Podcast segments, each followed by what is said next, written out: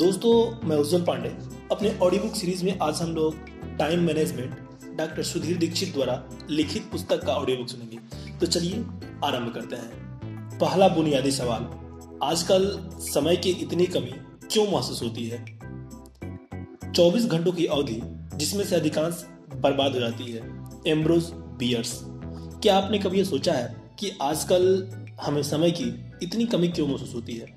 समय पर काम न करने या होने पर हम झल्ला जाते हैं, आग बबूला हो जाते हैं, चिढ़ जाते हैं, तनाव में आ जाते हैं। समय की कमी के चलते हम लगभग हर पल जल्दबाजी और हड़बड़ी में रहते हैं। इस चक्कर में हमारा ब्लड प्रेशर बढ़ जाता है, लोगों से हमारा संबंध खराब हो जाते हैं, हमारा मस्तिष्क का संतुलन गड़बड़ा जाता है और कई बार तो दुर्घटनाएं भी हो जाती है। समय की कमी हमारे जीवन का एक अप्रिय और अनिवार्य हिस्सा बन चुका है। क्या आपने कभी यह बात सोची है, हमारे पूर्वजों को कभी टाइम मैनेजमेंट की जरूरत नहीं पड़ी, तो फिर हमें क्यों पड़ रही है? क्या हमारे पूर्वजों को दिन में अड़तालीस घंटे मिलते थे और हमें केवल चौबीस घंटे ही मिल रहे हैं? आप भी जानते हैं और मैं भी जानता हूँ कि ऐसा नहीं है।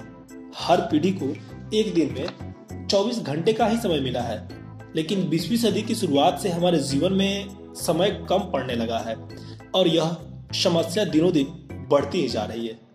बड़ी अजीब बात है, क्योंकि बीसवीं सदी की शुरुआत से ही मनुष्य समय बचाने वाले नए नए उपकरण बनाता जा रहा है। बीसवीं सदी से पहले कार नहीं थी, मोटरसाइकिल या स्कूटर भी नहीं थे, लेकिन हमारे पूर्वजों को कहीं पहुंचने की जल्दी भी नहीं थी।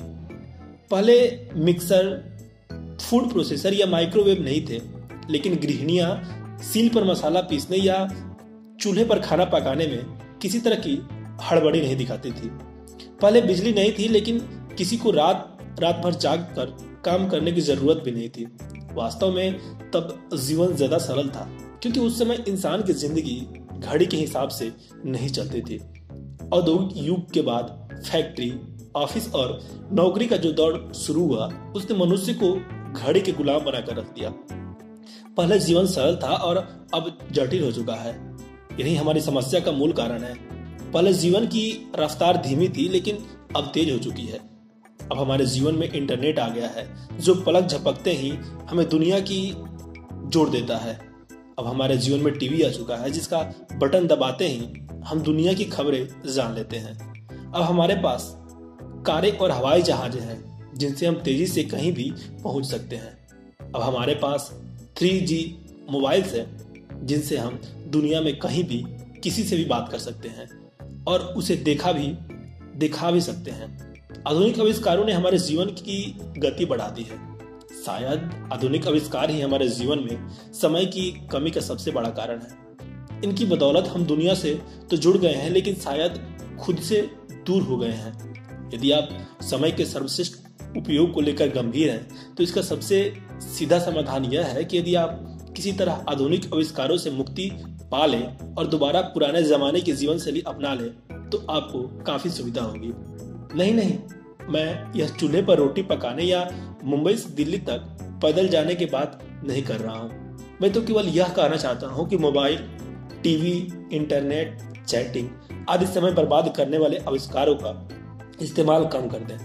पहले घड़ी हमारे जीवन पर हावी नहीं हुई थी और इसका सीधा सा कारण था कि ज्यादातर लोग के पास घड़ी थी ही नहीं। पहले अलार्म घड़ी की कोई जरूरत नहीं थी, मुर्गे के बाग ही काफी था। तब आठ अठारह की लोकल पकड़ने का कोई तनाव नहीं रहता था। तब कोई काम सुबह नौ बजे हो या सवा नौ बजे, कोई खास फर्क नहीं पड़ता था, लेकिन आज पड़ता है। कई बार सवाल जवाबों से ज्यादा महत्वपूर्ण होते हैं। Nancy Willard. दुनिया बहुत तेजी से बदल रही है, अब बड़े छोटों को नहीं हराएंगे, अब तो तेज धीमों को हराएंगे। Rupert Murdoch. तो इस पुस्तक को आगे पढ़ने से पहले यह बात अच्छी तरह समझ ले कि diabetes, high blood pressure, cholesterol और हृदय रोग की तरह ही समय की कभी भी एक आधुनिक समस्या है, जो आधुनिक जीवन शैली का परिणाम है। यदि आप इस समस्या को सुलझाना चाहते हैं, तो आपको अपने जीवन शैली को बदलना होगा। याद रखें, दुनिया नहीं बदलेगी, बदलना तो आपको ही है। यदि आप अपने जीवन शैली और सोच को बदल लेंगे, तो समय का समीकरण भी बदल जाएगा। जैसा अल्बर्ट आइंस्टाइन ने कहा था, हम जिन महत्वपूर्ण समस्याओं को सामना करते हैं उन्हें सोच के उसी स्तर पर नहीं सुलझाया जा सकता जिस पर हमने उन्हें उत्पन्न किया था। अब गेंद आपके पाले में है, अपनी सोच बदलें, जीवन शैली बदलें और समय का उचित प्रबंधन करके अपना जीवन बदल लें। इस संदर्भ में आधुनिक प्रबंधन के पितामह पीटर एफ ड्रकर को बात याद रखें, जब तक हम समय का प्रबंधन नहीं कर सकते तब तक हम किसी भी चीज का प्रबंधन नहीं कर सकते। आधुनिक औद्योगिक युग का सबसे प्रमुख मशीन भाप का इंजन नहीं बल्कि घड़ी है, लुईस मोमफोर्ड। दूसरा बुनियादी सवाल, क्या आपके पास दरअसल कितना समय है? आपके पास दरअसल कितना समय है? आप यह कैसे कह सकते हैं कि आपके पास पर्याप्त समय नहीं है? आपके पास एक दिन में उतने ही घंटे हैं जितने Helen Keller, Louis Pasteur, Michelangelo, Mother Teresa, Leonardo da Vinci, Thomas Jefferson और अल्बर्ट आइंस्टाइन के पास थे। H Jackson Brown. विधाता ने किसी की सुंदरता ज्यादा दी है, किसी को कम दी है, किसी को बुद्धि ज्यादा दी है, किसी को कम दी है, किसी को दौलत ज्यादा दी है तो किसी को कम दी है, लेकिन समय उसने सबको बराबर दिया है। एक दिन में चौबीस घंटे समय ही एकमात्र ऐसी दौलत है जिसे आप बैंक में जमा नहीं कर सकते। समय का गुजरना आपके हाथों में नहीं होता, या तो घड़ी की सुई के साथ लगातार आपके हाथ से फिसलता रहता है। आपके हाथ में तो बस इतना रहता है कि आप इस समय का कैसा उपयोग करते हैं। अगर दुरुपयोग करेंगे तो अच्छे परिणाम मिलेंगे, यदि आप सदुपयोग करेंगे तो अच्छे परिणाम मिलेंगे, लेकिन इसके विपरीत यदि आप इसे दुरुपयोग करेंगे तो बुरे परिणाम मिलेंगे।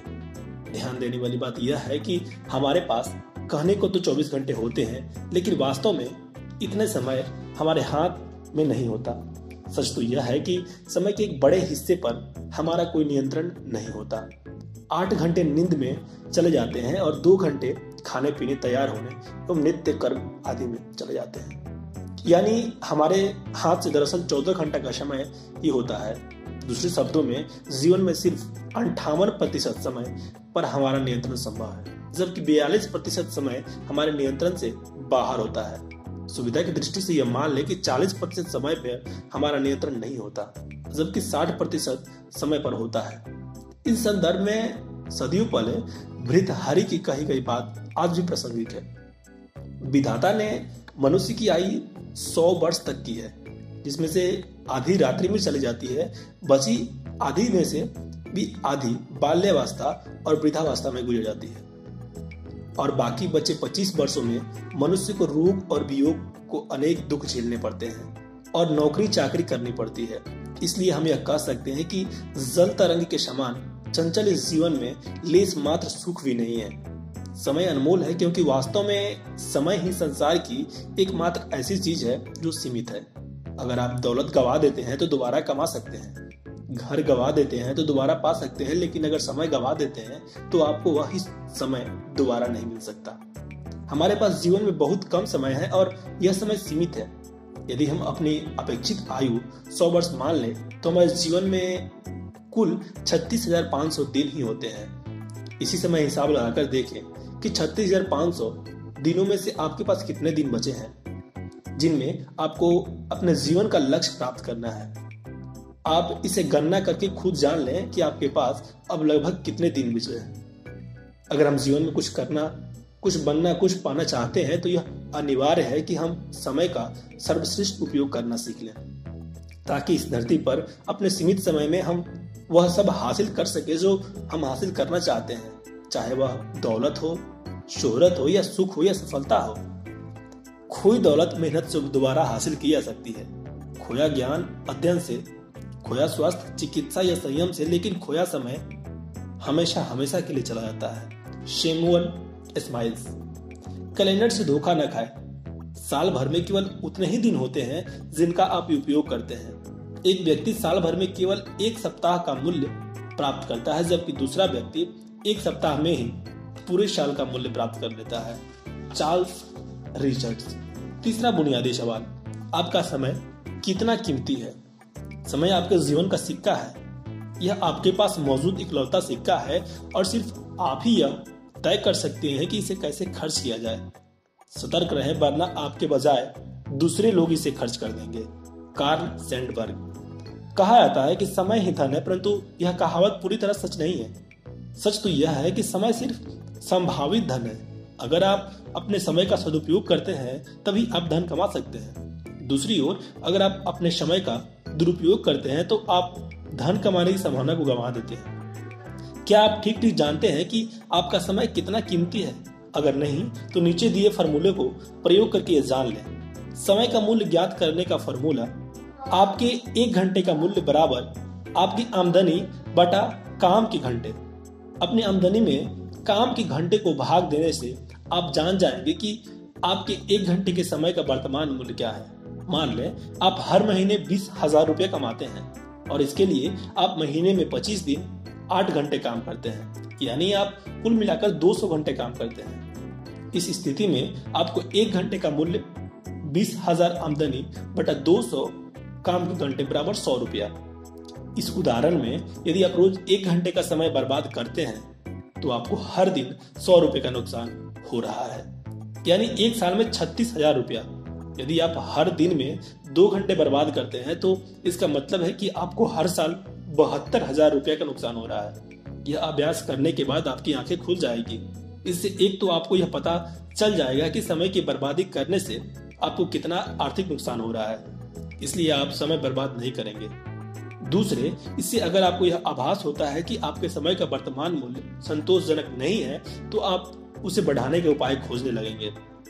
इस फॉर्मूले का सिर्फ एक बार प्रयोग करने से ही आपके जीवन में चमत्कारिक परिवर्तन हो जाएगा। आप समय को भली भांति समझ पाएंगे। आधुनिक मनुष्य उन चीजों को खरीदने लायक पैसा कमाने के पीछे पागल है जिनका आनंद वह व्यस्तता के कारण नहीं ले सकता। Frank A Clark. आप समय बर्बाद करना छोड़ देंगे। आप अपने समय को बेहतर उपयोग के तरीके खोजने लगेंगे। आप कम समय में ज्यादा काम करने के उपाय खोजने लगेंगे और यह सब केवल इसलिए होगा क्योंकि अब आपको पता लग चुका है कि आपको काम का हर मिनट कितनी कीमती है और उसे बर्बाद करके आप कितना समय और कितना आर्थिक नुकसान कर रहे हैं। जिन चीजों का मनुष्य खर्च करता कर सकता है उनमें समय सबसे बड़ा मूल्यवान है। थियोफ्रेस्टेटस खंड दो, समय की सर्वश्रेष्ठ उपयोग के तीस सिद्धांत। पहला, समय के सर्वश्रेष्ठ उपयोग का पहला सिद्धांत, समय की लॉग बुक रखें। घड़ी को न देखते रहें, वही करें जो यह करती है, चलते रहें। जिस तरह आप पैसों का बजट बनाते हैं उसी तरह समय का भी बजट बनाएं। बजट बनाने के लिए आपको यह हिसाब लगाना होगा कि आपका पैसा कहाँ खर्च हो रहा है। समय के मामले में भी यह नीति अपनाएं। एक डायरी लें और एक सप्ताह तक यह रिकॉर्ड रखें कि आप किस काम में कितना समय खर्च कर रहे हैं। ड्राइवरों की भाषा में इसे लॉग बुक कहा जाता है, जिसमें लिखते हैं कि गाड़ी कितने किलोमीटर चली और कहाँ तक चली। समय की अपनी लॉग बुक में आप जितना ज्यादा बारीक हिसाब रखेंगे आपको उतना ही ज्यादा फायदा होगा। और हाँ, लॉग बुक के पहले कॉलम में गतिविधि के बजाय घंटे लिखें ताकि कोई महत्वपूर्ण अंतराल न छूट पाए। सुबह छह से छत्तीस उठना, चाय बनाना नित्य कर्म। सुबह छह तीस से सात पड़ोसी से बातचीत करना, अखबार पढ़ना। सुबह सात से सात तीस टीवी न्यूज देखना। सुबह सात तीस से आठ नहाना और पूजा पाठ करना। सुबह आठ से नौ ऑफिस जाना। सुबह नौ से छह ऑफिस जाना और सुबह छह से सात आराम करना, टीवी देखना। शाम सात से नौ दोस्तों को पार्टी, कार्यक्रम या समारोह में जाना। रात नौ से दस टीवी देखना और रात दस बजे से सुबह छह बजे तक सोना। दिन भर में मोबाइल फोन पर बातचीत पैंतालीस मिनट। अब चाहे तो लॉग बुक बनाने का काम कंप्यूटर में एक्सेल शीट पर या किसी अन्य सॉफ्टवेयर पर भी कर सकते हैं। इसमें एक सप्ताह तक अपने हर घंटे का संक्षिप्त वर्णन लिखें। गारंटी है कि इससे आपको आंखें खुल जाएगी। इससे आपको यह पता चल जाएगा कि आपका समय किन गतिविधियों या कामों में लग रहा है। मोबाइल फोन पर आपको कितनी देर बातचीत की, उसके लिए रात को अपने मोबाइल का कॉल रजिस्टर देखकर अवधि दर्ज कर लें। इंटरनेट पर आपका कितना समय दिया यह भी कंप्यूटर की घड़ी देखकर दर्ज कर लें। एक सप्ताह बाद रविवार को बैठकर इस पूरे रिकॉर्ड को अच्छी तरह विश्लेषण करें ताकि आपको पता चल जाए कि आप अपने कितना समय इंटरनेट, मोबाइल फोन, टीवी या सामाजिक मेल मिलाप में खर्च कर रहे हैं। देखिए, इंसान मूलतः आलसी होता है, इसलिए आपको मन में भी इस अभ्यास से बचने का प्रलोभन जागृत हो सकता है।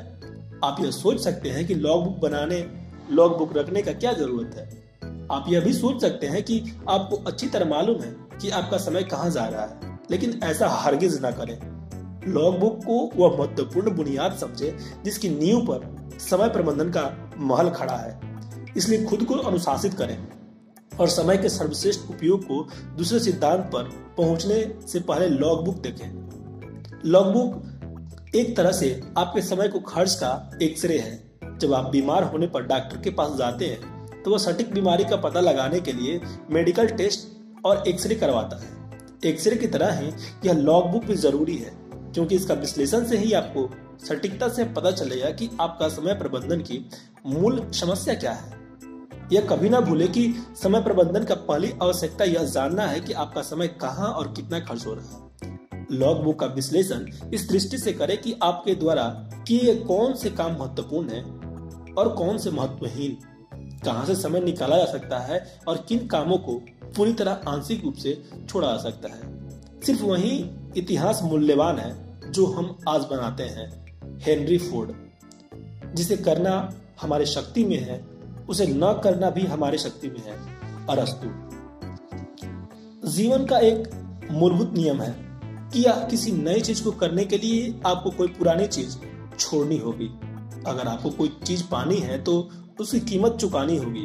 अब चूंकि आप समय का सर्वश्रेष्ठ उपयोग करना चाहते हैं, इसलिए आपको उसके लिए आपको कीमत तो चुकानी ही होगी। अतः पुरानी चीजों को छोड़ने के लिए अपना दिल पत्थर को कर लें और उतनी ही निर्ममता का विश्लेषण करें जितने निर्ममता से कोई सरसन आपके सीने पर चीरा लगाता है। समय की फिजूल खर्ची को जायज और तर्क संगत साबित करने का प्रलोभन से बचें। उतनी ही निष्पक्षता से विश्लेषण करें जैसे यह आपको आपके द्वारा नहीं है किसी दूसरे के साथ आवंटन की लॉग बुक हो।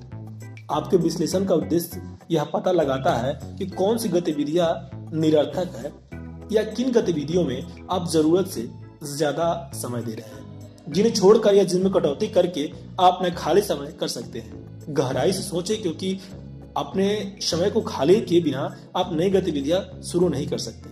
अगले सिद्धांत में आप आर्थिक लक्ष्य तय करेंगे जिन्हें हासिल करने के लिए आपको अतिरिक्त समय की जरूरत होगी, लेकिन आपको अतिरिक्त समय तभी मिल सकता है जब आप कुछ पुरानी गतिविधियों को छोड़ने का संकल्प करें, अपना खाली समय कर लें। विश्लेषण करते समय लाल पेन से उन विवरणों पर गोला लगा लें जो आपको अपने प्रगति के लिए महत्वहीन लगते हैं, जैसे टीवी देखना या मोबाइल फोन या लंबी बातचीत करना या दोस्तों के साथ पार्टियों में जाना। यदि आप पूरी गंभीरता से विश्लेषण करेंगे तो आपको अपने समय आवंटन में कई सुराख दिख जाएंगे। इस तरह आप चुटकियों में ही अपने कई घंटे खाली कर लेंगे जिन्हें आप अनुत्पादकता कामों में निकाल कर उपयोगी कार्यों में लगा सकते हैं। देखिए, अगर लॉग बुक रखने से पहले कोई आपसे पूछता है कि आप कितना समय बर्बाद करते हैं तो आप तैश में आकर जवाब देते हैं, मैं तो जरा भी समय बर्बाद नहीं करता। यह इंसान का स्वभाव होता है। यह वह मानता है कि वह जो कर रहा है सही कर रहा है। इसका मूल कारण यह है कि वह जानता ही नहीं है कि वह कुछ गलत कर रहा है। अगर उसे मालूम होता कि वह कोई गलत चीज कर रहा है तो उसे करता ही नहीं। समय प्रबंधन के संदर्भ में दरअसल दोष आपका नहीं है। वास्तव में आपका तो यह एहसास ही नहीं है कि आपका कितना समय अनावश्यक रूप से खर्च हो रहा है और कहाँ हो रहा है। यह एहसास तो लॉग बुक रखने के बाद ही होता है। इसलिए समय का सर्वश्रेष्ठ उपयोग का पहला सिद्धांत है लॉग बुक रखें। जो लोग अपने समय को सबसे बुरा उपयोग करते हैं वही सबसे पहले इसकी कमी का रोना रोते हैं। जीन दे ला ब्रुयेर। गुमशुदा होने की बात करें तो यह समझ जाना पाना मुश्किल है कि वह आठ घंटे कहाँ चले जाते हैं जो आठ घंटे की नींद और आठ घंटे की नौकरी के बाद बचते हैं। Doug Larson. तो ये दोस्तों समय के सर्वश्रेष्ठ उपयोग के तीस सिद्धांत का ये था आपका पहला सिद्धांत। अगले सिद्धांत में हम लोग देखेंगे समय के सर्वश्रेष्ठ उपयोग का दूसरा सिद्धांत, आर्थिक लक्ष्य बनाएं। धन्यवाद।